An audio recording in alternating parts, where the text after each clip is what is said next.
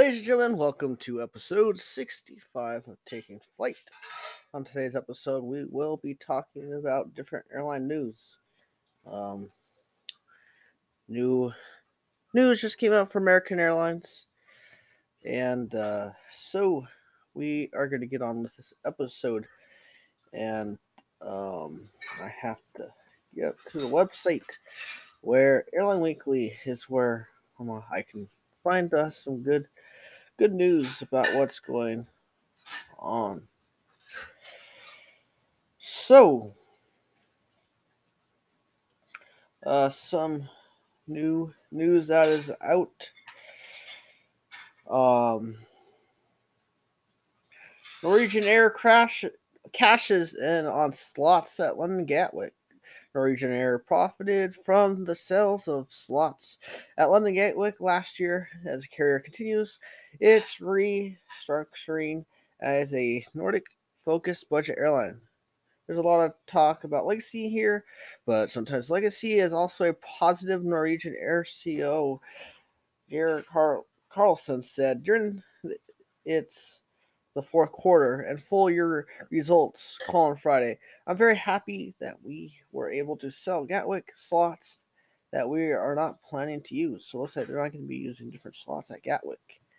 So that's going to be interesting to see what they're gonna do. I know there's another aviation website that I like to use. If I can remember what it is. Aviation news websites is what I basically look up. It's Simple Flying. Simple Flying has some great stuff as far as learning what's going on. Or if you don't want to look it up for yourself, you can just listen to this podcast, and we'll talk about everything we can cover in an episode. So, went straight to airline news. So, it's like a bad bag day, long wait for baggage at London Heathrow. Passengers complain for long waits and bags not arriving as Heathrow baggage handlers struggle to deal with the impact of storm events. And I'm sorry for the background noise. Have my lovely cat adding her words to this episode, so I apologize for that. So, JetBlue's JFK Puerto Vallarta flights take off. JetBlue's first flight to Puerto Vallarta in Mexico took off on Saturday, beginning what will be a 4 times a week service from New York's JFK. Avianca has a new domestic partner in Colombia. The legacy carrier has signed a code share agreement with EasyFly. Lufthansa and Austrian suspend Ukraine flights from Monday. Lufthansa and Austrian Airlines are pausing their flights to Kiev on Odessa until the end of February. So, Breeze boosts connectivity with new East Coast services. The new airports on the airline route network are at 17th and 18th destinations. So, this is something really interesting. When a Boeing 787-10ER challenged Airbus A350, the Boeing 787 and Airbus A350 are the manufacturer's flagship wide bodies, incorporating the most efficient technologies. Despite being compared often, the two don't overlap significantly, allowing both to achieve record sales. However, the Boeing reportedly planning to launch an extended range version of the 787. Could the plan be a threat to the A350's success? In the same market, compared to its sibling, 787-10 has seen less success with airlines. Seen as a response to the A350, their largest Dreamliner was forced to sacrifice range to add a large fuselage and more passenger capacity. Today, there accounts for only 2% of 787 sales around the world. So, believe it or not, the 787-8 and -9 have a longer range than the -10. So, Dash 8 and Dash 9 are more of a common aircraft of that variant that you're going to see. So, according to reports, Boeing is working and has been working on a high gross weight variant of the 787-10. At the same as the name suggests, changes will allow the aircraft to have a higher takeoff weight, carrying more fuel for extended operations, dubbed the 787-10ER. For now, this could see up to 1,000 nautical miles added to the range, bringing it far closer to the A350-9's figure. While the idea for the 10ER is not new, having been floated in 2019 to secure orders from Air New Zealand, the new plans will see doubling of the original range improvements. So it'll be interesting to see this go into production and see what happens. And we'll see what happens as far as the Dash 10ER for the 787. And I wish my cat would be quiet because it's really annoying. But anyways, we'll ignore her for now. All right, so Emirates has doubled down on Sydney with second A380 service. That is, that's cool. So Emirates will resume flying 2 daily A380s to Sydney in less than a month as it gradually returns to its pre-pandemic offering. So Emirates is the largest, I believe they are the largest carrier of the A380, and so I would love to have an A380 at Seattle. However, I don't think that is something that's possible, seeing as it's such a big aircraft. There was one that was diverted last week to Boeing Field. So there is obviously there's a lot of news to cover as far as airlines, and looks like Delta has launched 3 new Hawaii routes. Delta is expanding services to Aloha State with 3 new nonstop routes from the U.S. mainland. And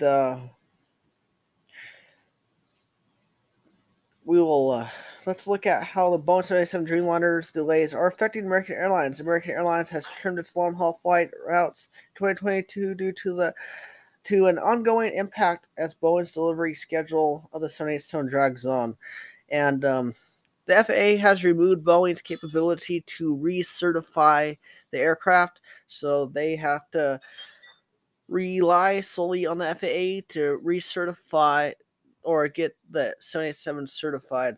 It's they're trying to fix different things. It's still flying, but they're not able to resume deliveries right at the moment.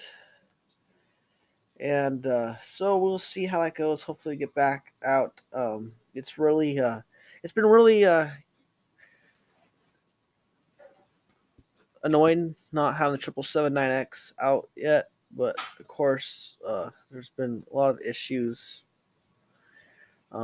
with this aircraft.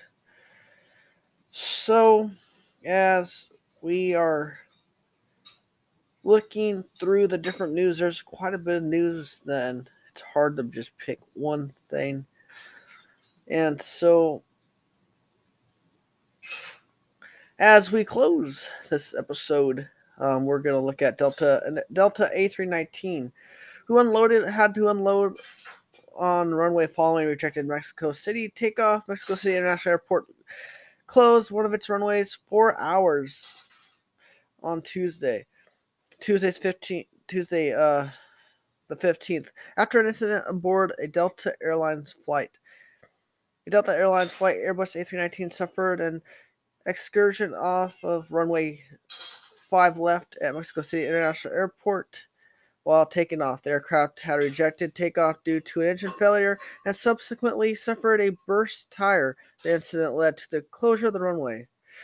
And what exactly happened is that on February 15th, Delta Airlines flight DL6, or I'm gonna Delta Lima 605 between Mexico City and Minneapolis was canceled due to an incident while taking off from the Mexican airport.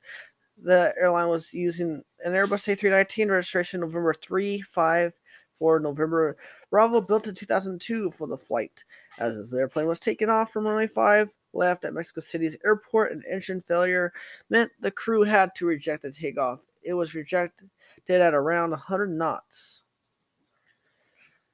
As the aircraft slowed down, one of the tires burst, causing it to veer off the runway to the right. The aircraft came to a stop outside the runway edge markings while rejecting the takeoff. Delta's Airbus A319 damaged some drainage canal cappings, as can be seen in the pictures and videos posted on social media.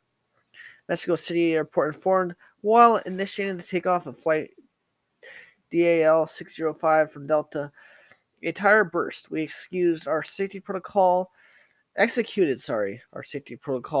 and there weren't major setbacks for passengers and crew. The travelers and luggage descended from the plane, and the flight was rescheduled.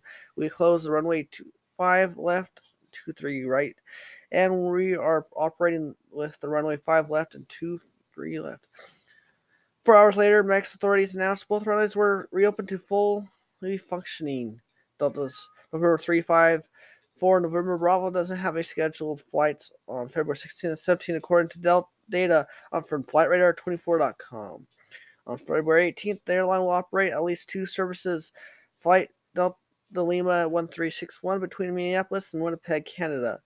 Flight Delta Lima 2247 between Raleigh, Durham, and Tampa. So, we learned a lot from this episode. I hope you guys have enjoyed this episode. This has been episode 65. Thank you for listening to Taking Flight. We are working on getting this podcast uploaded to different platforms. And so thank you for listening. Till next time, fly safe.